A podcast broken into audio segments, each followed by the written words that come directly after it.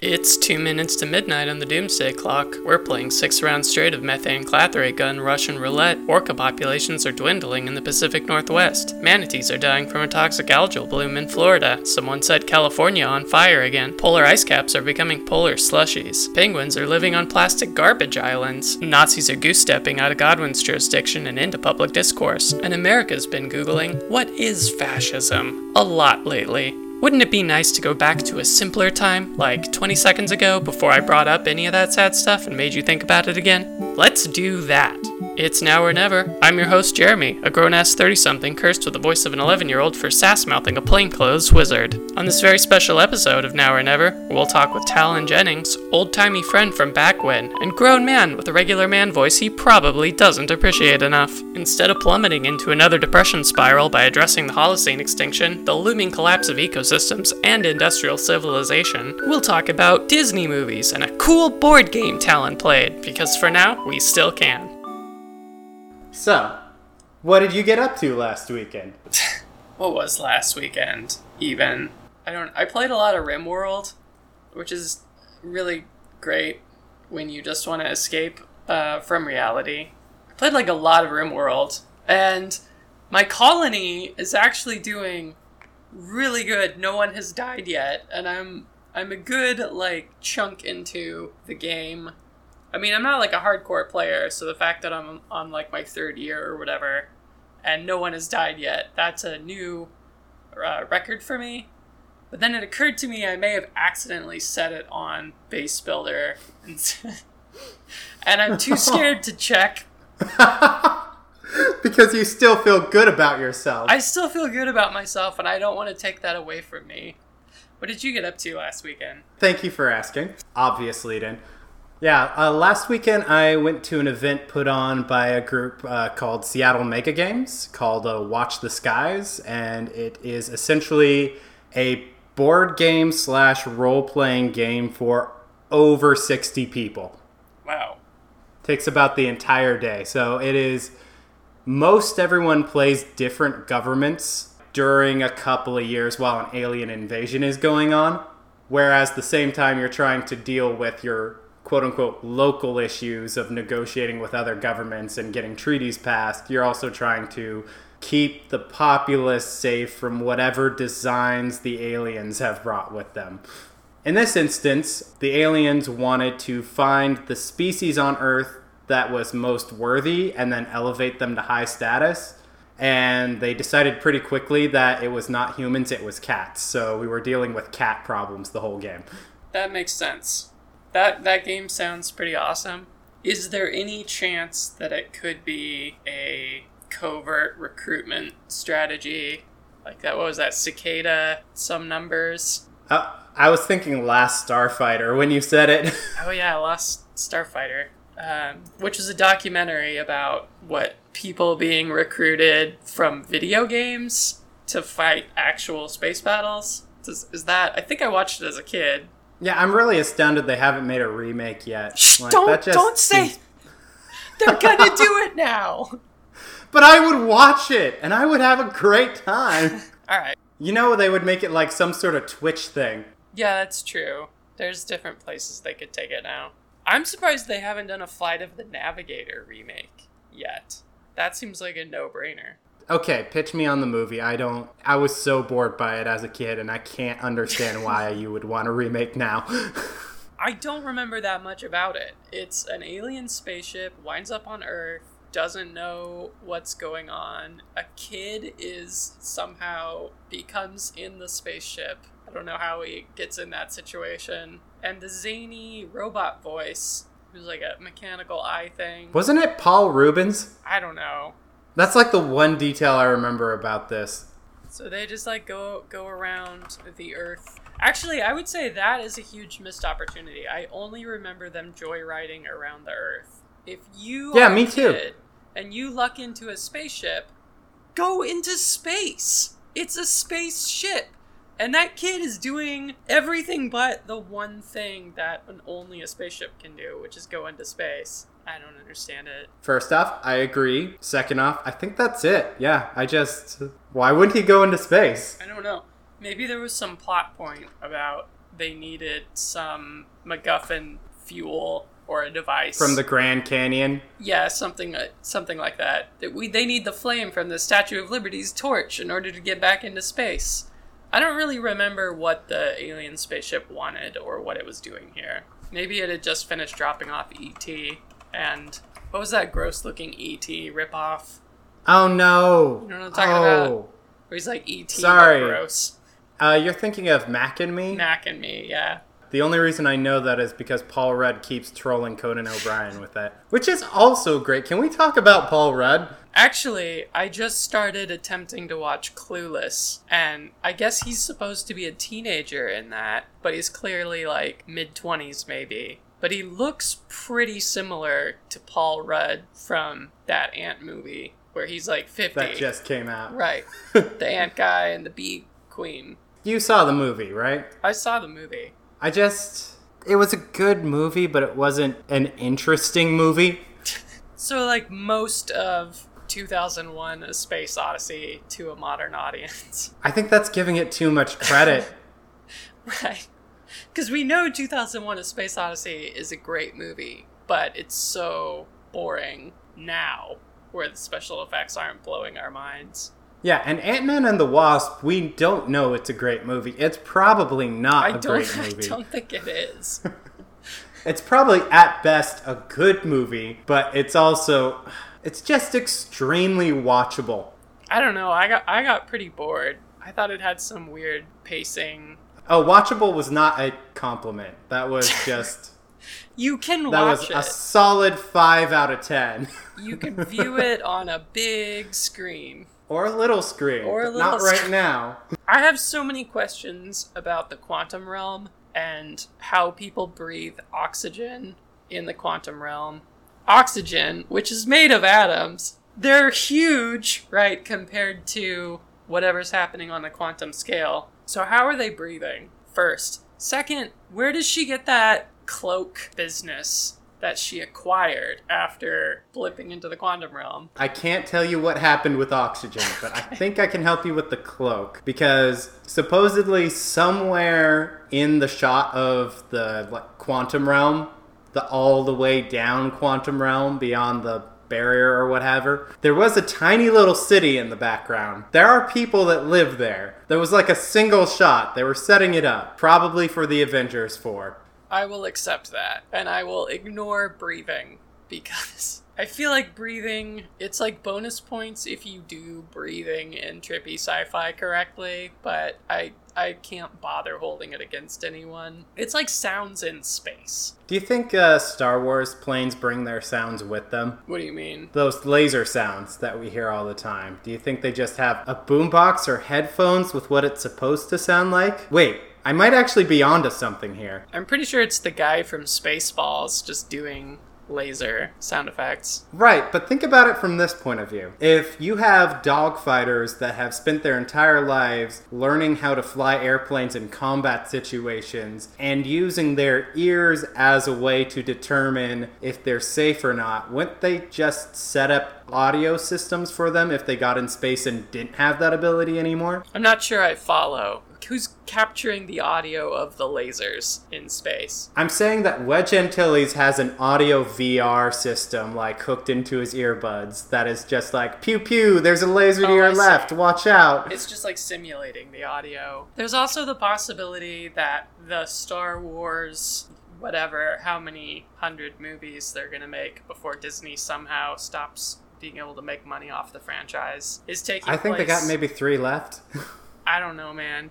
Because whenever people get bored of it, they'll just put it on the shelf and come back a little while later. that is the Disney guarantee. They've made three Cinderella movies. Three. List them for me. I don't. One of them was basically Cinderella the series, the pilot that didn't get picked up. That was the second one.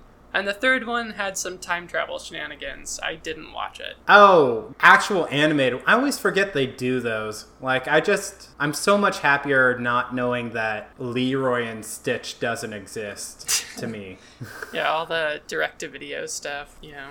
Which is another aspect of you having little sisters. I think that I think watching Cinderella 2, I think I gave up some time into it, but I think it was like toward the end of family movie night when, you know, we, we were still like going to the blockbuster and scraping the bottom of the barrel by that point to just try to find whatever family movies we haven't seen yet. And so we just we went through a lot of crap. I've seen a lot of crap. I saw Tarzan and Jane, the animated Tarzan sequel, which was also I'm pretty sure a collection of pilots for a Tarzan TV series. I don't think they had the animators necessary to really make that movie. Disney was really hard up on finding animators to work on the uh, first Tarzan movie because just the complex muscle groups that they had to like get in for Tarzan's abs for the whole movie. They had to actually go over to Europe and start recruiting people who specifically knew how to do that sort of thing. And I don't think they brought them back for Tarzan and Jane.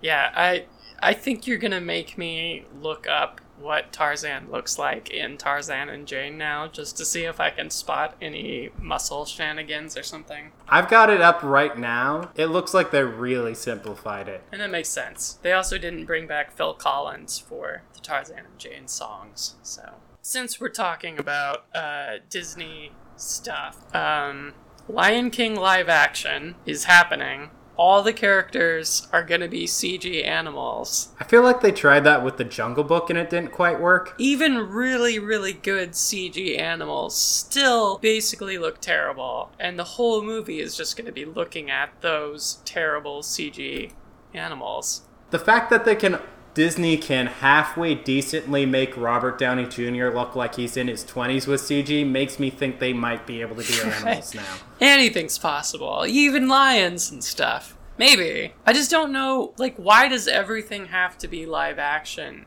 Even things that would have to basically be CG anyway. It's not really like I mean the sets the, the they might go use like actual Africa for the the settings and, and junk, but because it's their justification for not having to come up with new ideas. I guess so. It's just like, hey, people are spending money on these live action adaptations. Let's just make the safest bets we can with people's favorite franchises. Aladdin, I get. Live action Aladdin kind of makes sense. Even even if you do a computer rendered genie, it's still going to be based on Will Smith who's a real person. So that'll be fine. And if you have to throw in, Oh, is that who's playing the genie? Yeah. Damn it. I might see that. Yeah. Ooh.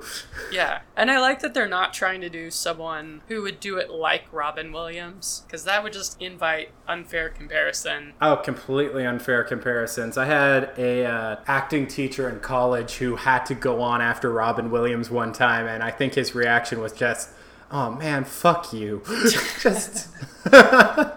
I can't go out there and do anything close to what you just did. that should have just been how he came back from it was just get up there and just verbally assault Robin Williams for like five minutes and then walk off. I don't know what else you could really do. Well, I mean, you heard what uh, the uh, producers of Mork and Mindy had to say about casting Robin Williams. No, no. Okay, so I forget exactly what he did when he came into the room, but it was apparently so weird that the casting director said that the reason they cast him as Mork in that show was because he was the only actual alien that showed up to audition. I buy it. One thing to go back to real quick, they actually are making a Last Starfighter remake. Oh my god. Yeah. Oh, it's from the writer of Rogue One. Shit. You didn't like Rogue One? I mean, I hate this because I have no interest in the Last Starfighter, and now I might actually want to see it. yeah. Fuck you, nerds. You're gonna watch it anyway. I will. I care about scripts. Which is my exact same reaction to uh, Predator because I don't care about Predator, but you get me Shane Black in there, and it's like, fine, yeah, you got my number. I'll do it. I liked Kiss Kiss Bang Bang. I liked Iron Man 3 despite myself. Not despite myself. Iron Man 3 was great. And just like Die Hard, which was written by Shane Black, I will argue up and down that that's a Christmas movie. Brings the whole family together. Well, the thing that Shane Black has said about constantly making shows that take place at Christmas is that he feels in script writing it's an emotional heightener. Like if something takes place at Christmas, the emotions that are already there are more intense because it's the time of year where you're supposed to be doing things with people you care about. Just once, just to challenge himself, I feel like he should do a movie set during like Labor Day.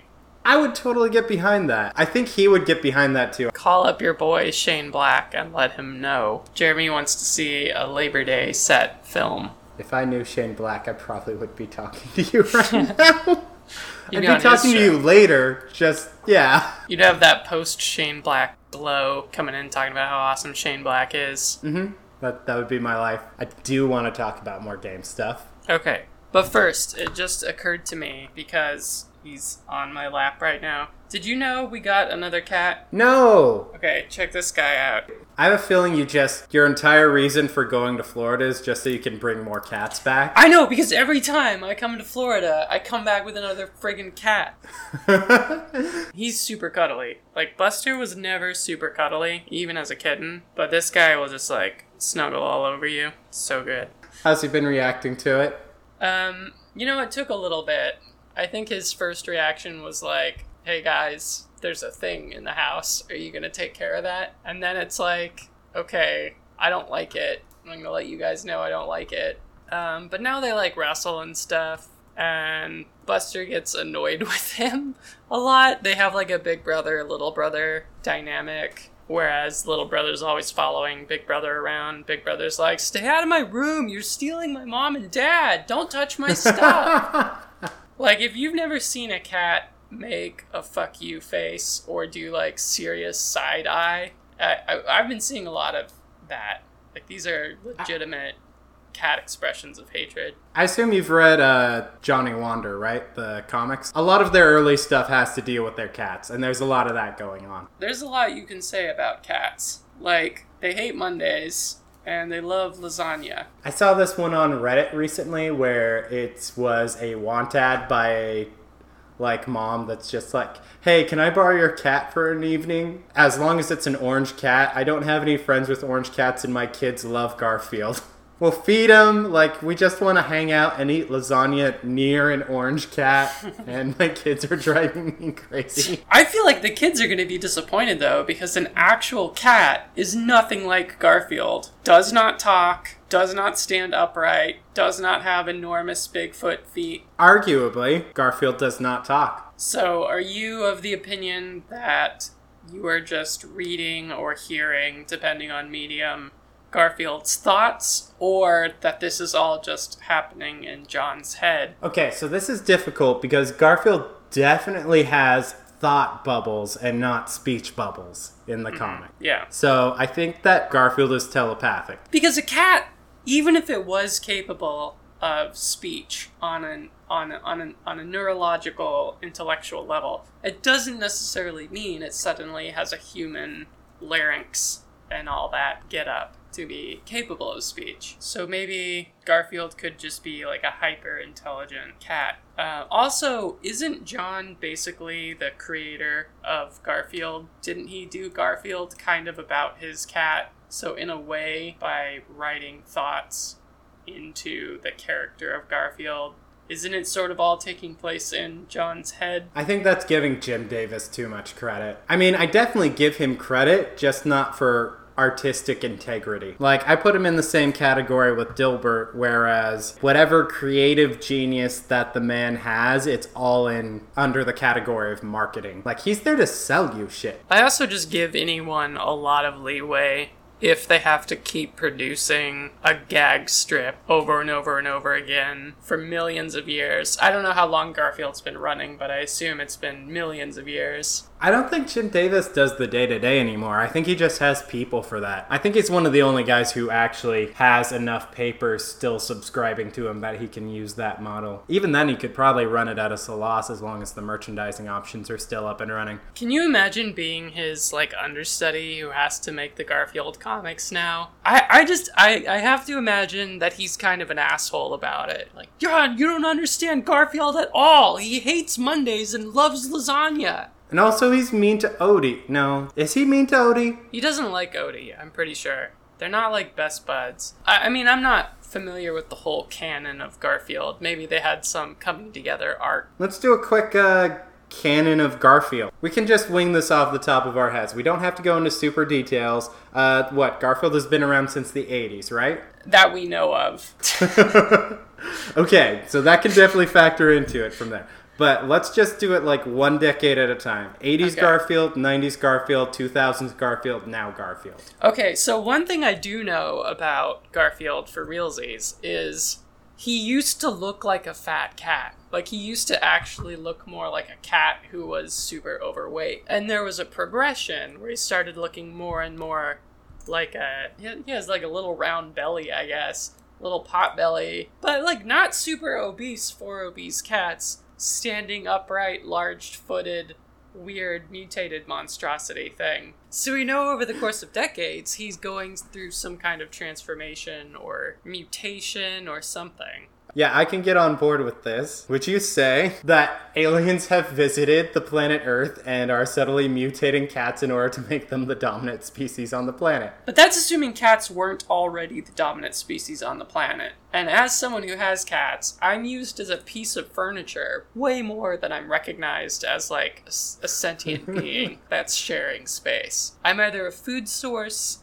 or like a couch, depending on mood. Yes. So there's a cat that lives in my current apartment comp. You might have seen him when you came over, but th- there's a cat that lives in my current apartment complex that just likes hanging out in that open deck area out front. And whenever I come out, he just the cat doesn't have a meow. It has more of a scream. So the cat just starts screaming and then runs at me and then bunts its head into my leg. That, that's definitely an exuberant sign of affection. But I'm pretty sure if that cat were a human, he would be really into slamming down cheap beer and watching sports or something. Cause that like that that definitely conjures a particular type of person. And I'm not like throwing shade or anything about this type of person, but you know what I mean? It, it like fits a profile. And actually, I kind of have to resent you a little for making me like that cat less. Should I put that on my LinkedIn? Ruins cats. No, I think you can do better than that. I mean, ruins animals is really. I will never not love that Twitter account you made for what was that dog? Uh, Scout. Nico Scout, which I, I thought it was not a great combination of. Since we're being honest, Nico Scout is two potential first names that don't belong together, that were thrust together, that just say I was a compromise. I was two people who couldn't agree on one first name, so I got two disparate first names stuck together. Ooh. The first of which was chosen on a coin toss. That's a little too real because I I'm assuming that's happening to children now. It's definitely happening to children now, and they're gonna have to deal with it too by having Twitter accounts. I don't know that we've gotten to this point in time yet, but do you think those kids, when they get older and their parents have inevitably split up, do you think they consciously pick the name to go by by of the one that the parent they like better chose? Yeah, they'd have to because you have to calculate how do I hear? How come you didn't go by this name? The least, because you want to have that conversation as little as possible. Anything else you want to talk about before um, the end of the world or the extinction of the human species or you and I specifically die? Boy, that that hurt.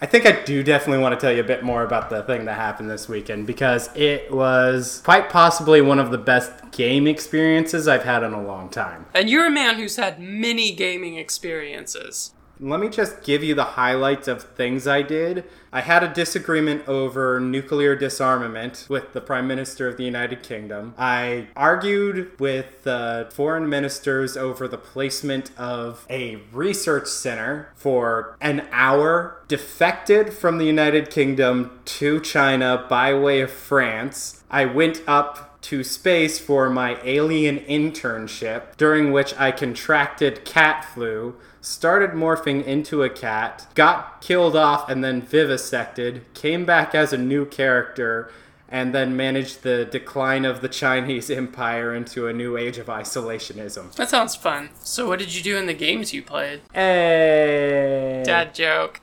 So, were you playing as an alien? Is that how that works? There were people there who did play as aliens. What happens is at the beginning of the day, you're assigned to a team of five people, which is the uh, head of state, the deputy head of state, the military commander, the uh, science officer, and the foreign ambassador. It sounds complicated. It is absolutely complicated, and that's the thing that actually makes it really fun. Is because like the fact that you have a team that's a bit decentralized means that uh, the first half of each turn, like you go off and do your thing, and the second half is you come back together and then you catch each other up on what happened in your own games, and then you figure out what to do next. So it's just decentralized enough that it kind of helps with the complexity of it all. But the thing that I really enjoyed about it was in the space of all of these big things happening to everyone. There's a lot of space for little stories that just almost naturally without your own input kind of come around full circle. Like, for instance, earlier on in the game, I was having disagreements with my prime minister. But after I was on the Chinese, like, there was actually a moment later in the game where we were all very worried about different members of the government being under mind control and compromised. And the uh, United Kingdom Prime Minister actually pulled me aside because you're a man of principle and you're acting on principle, which means that I can trust you even if I don't agree with you. So it was like this weird kind of Independence Day slash West Wing moment where you get the uh, full circle storyline. So, there were a lot of people playing this game. Yes. Did you know a lot of people who were going to be playing the game? No, I tried to pull people I knew into playing it with me, but it was too close to the date, and so I ended up just going by myself. And yeah, I made like 15 new friends this weekend. It was a really good occasion of like actually finding people who enjoy the same things you do. Even if you aren't super into games, like if you enjoy bullshitting and like storytelling, uh, something like this, I would absolutely recommend it. Like, that's the thing. I've been thinking about this game for the past few days, and every single time I come back to it, I think of something else that I want to figure out what happened or think of another approach I should have taken to the problem. Like really early on when I was in the UN, the Chinese team had actually brought propaganda posters with them and they were hanging them up everywhere. And I feel like I really should have issued a formal resolution in the UN to ask the Chinese ambassador to stop putting up propaganda in the council chambers. I did stop the meeting to ask, um, what are you doing? But I didn't take it any further than that. And I think that's one of the things that the game really succeeds in. It's flexible enough for you to do anything you want anytime you want because it kind of works a little bit like D&D in that there is someone running it. So if you have a crazy idea, there's a way for them to think and try to implement it. It's not just one guy running the whole thing they have a team of people that are in charge of different aspects of the game. It sounds like a the wet dream of someone who likes the idea of playing a game for a good chunk of the day. John might be into it. Oh my god, John would be into it. Yeah, because he likes those long ass games. I was supposed to talk to him sometime this week too, so I'll, I'll, I'll mention it to him maybe. You guys can bro down about it. I love that that's your sum up. He likes boring games. What's the uh, space risk? You know what I'm talking about? The game and it's basically Oh, 2099. That is boring. No, no, no. I it's risk 2099. Maybe. I think I'm I'm thinking of something else. You're thinking I might be conflating else, too. There might have been multiple board games and John's bachelor party was just long ass board games and there was like one other dude there that just has no stomach for long ass board games. And so we just watched whatever dumb DVDs they had. I would wager you're talking about Twilight Imperium, but yeah, I that's haven't the played one. it, so that's yeah. the one.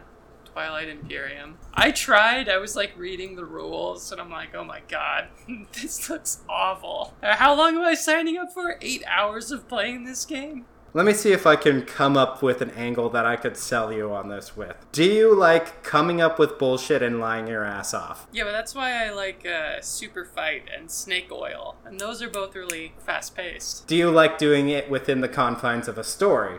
I don't know. I don't. I I guess I haven't tried. Unless it is the story, and you're talking about fiction, in which I tried and sort of. You might not be exactly the target audience, but I, but I think there are things that you would appreciate about this. I mean, I like all the space alien hijinks. I saw whoever posted some Facebook graphic with the like X Files type space alien thing, Cold War style paranoia. I, li- I like that sort of aesthetic, probably because I didn't have to live through it. Don't rule it out just yet. Well, we have a new bout of paranoia. This is like a new. It has a new aesthetic. But I don't like the new aesthetic.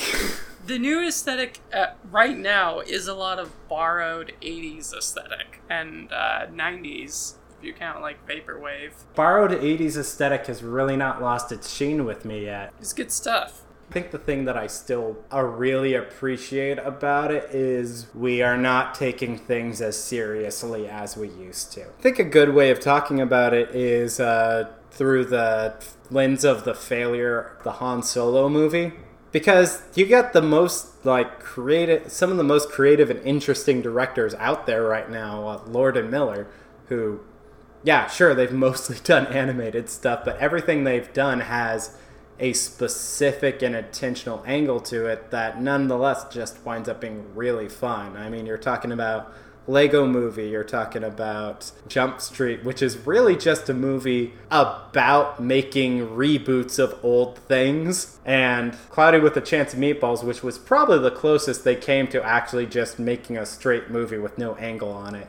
But yeah, when they came to uh, the Han Solo movie, everything I had seen and read about it seemed to indicate that they were there to tell a fun and enjoyable space adventure, but they wound up getting kicked off of it because the screenwriter for the movie was actually one of the writers who originally conceived of Han Solo and did a lot of the writing for him, and he basically objected to any sort of comedy take on the character at all because Han Solo is not funny. Han Solo is very damaged and actually kind of a bad person, and we shouldn't be conveying him in this light. And I think that's something that a lot of sci fi movies in my childhood and growing up have kind of fallen prey to. I mean, even if we're talking about Independence Day, sure, Will Smith has a sense of humor and is funny, but it's still very much the I am action hero, I show up, I punch thing. Welcome to Earth. Also, wait Yeah. a minute. Han Solo is not supposed to be funny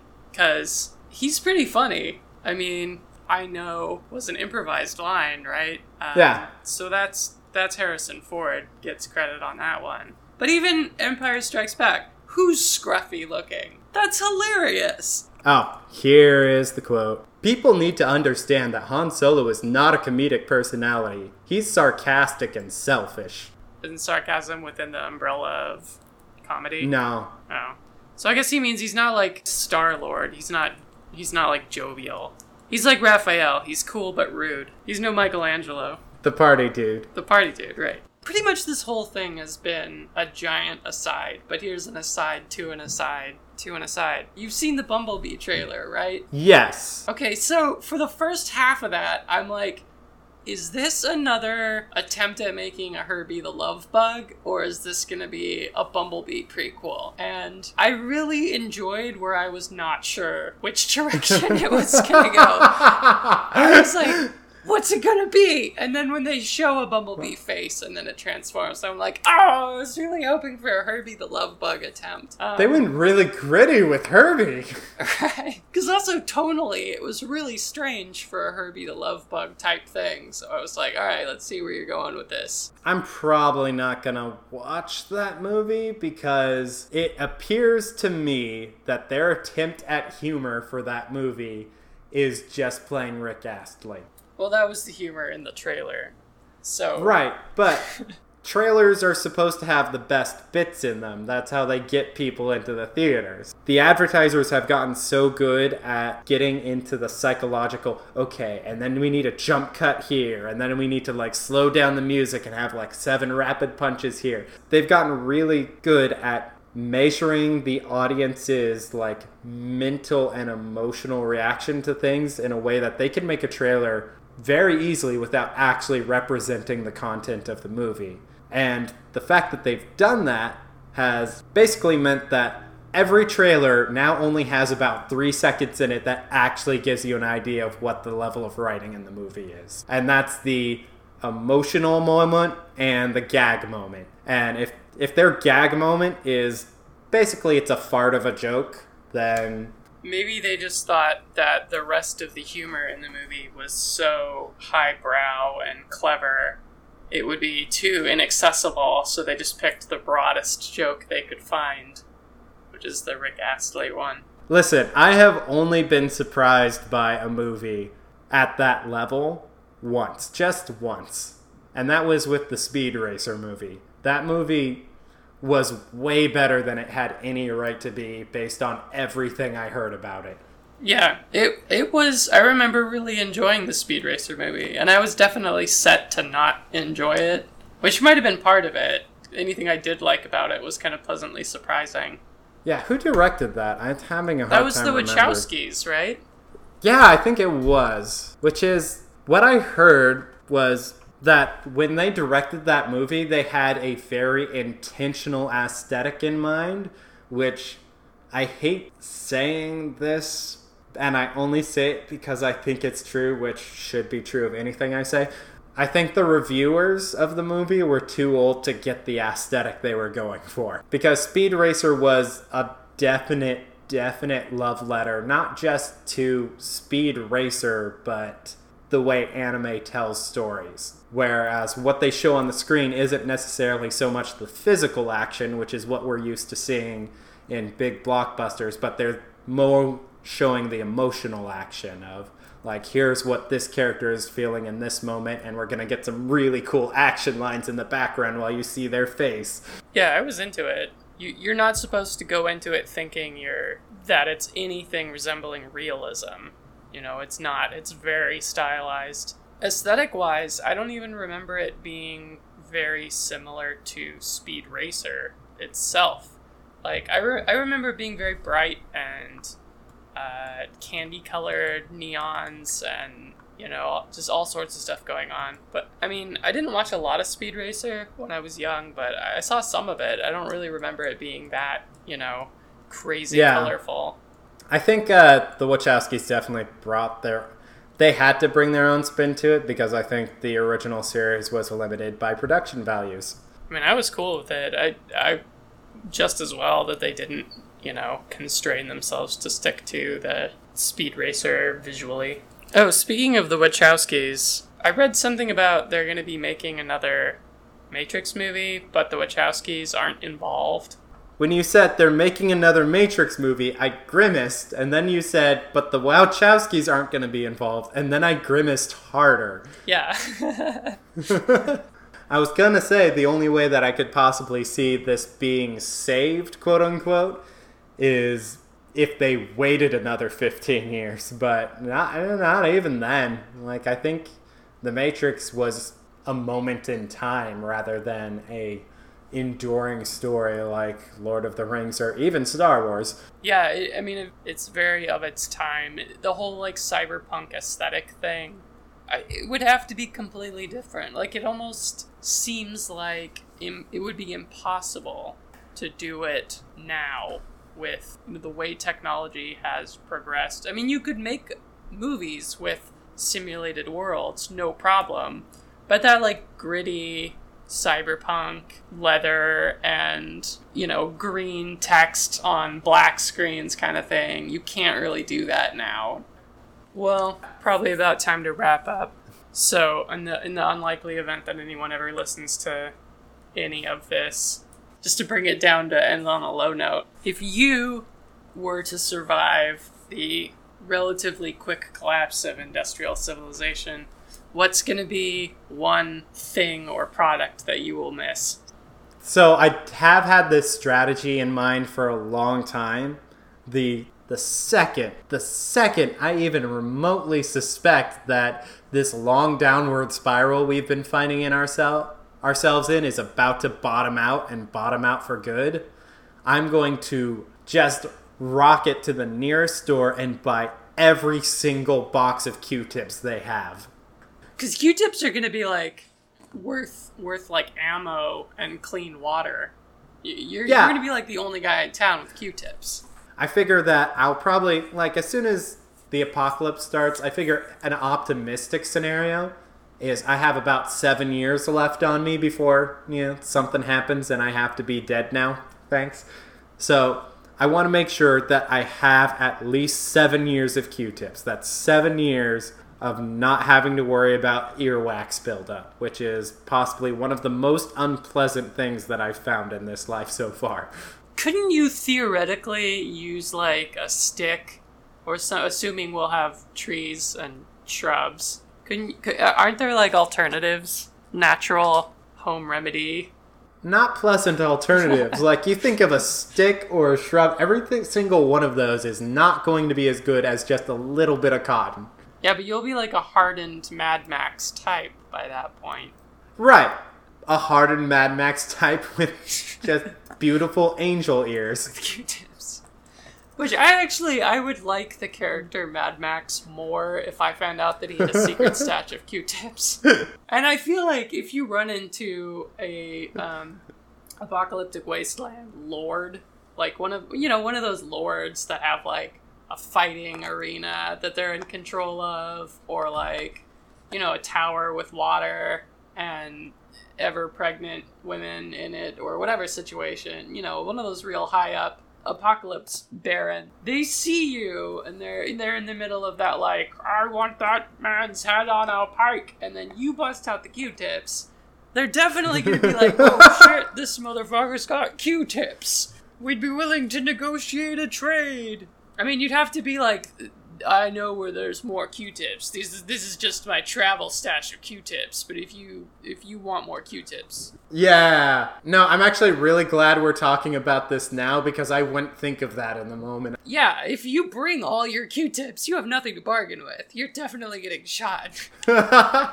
so I think we don't need just like one stash. We need several stashes just hidden all across the desert apocalypse Right. wasteland. Which, you know, I like traveling, so I think that's a good idea and of itself.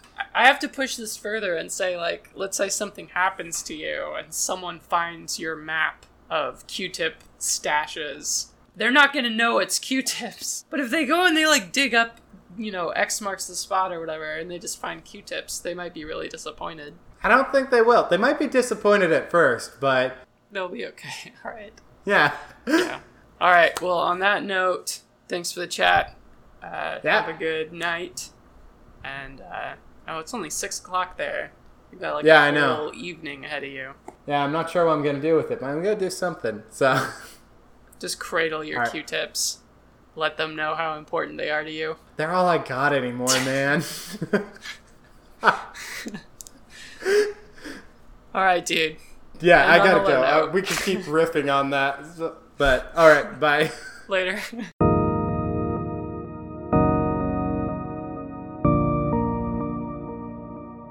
That's it for this episode. Opening track was the soundtrack for Captain Glouglou's Incredible Week by Komiku. Closing track is What Does Anyone Know About Anything by Chris Zabriskie.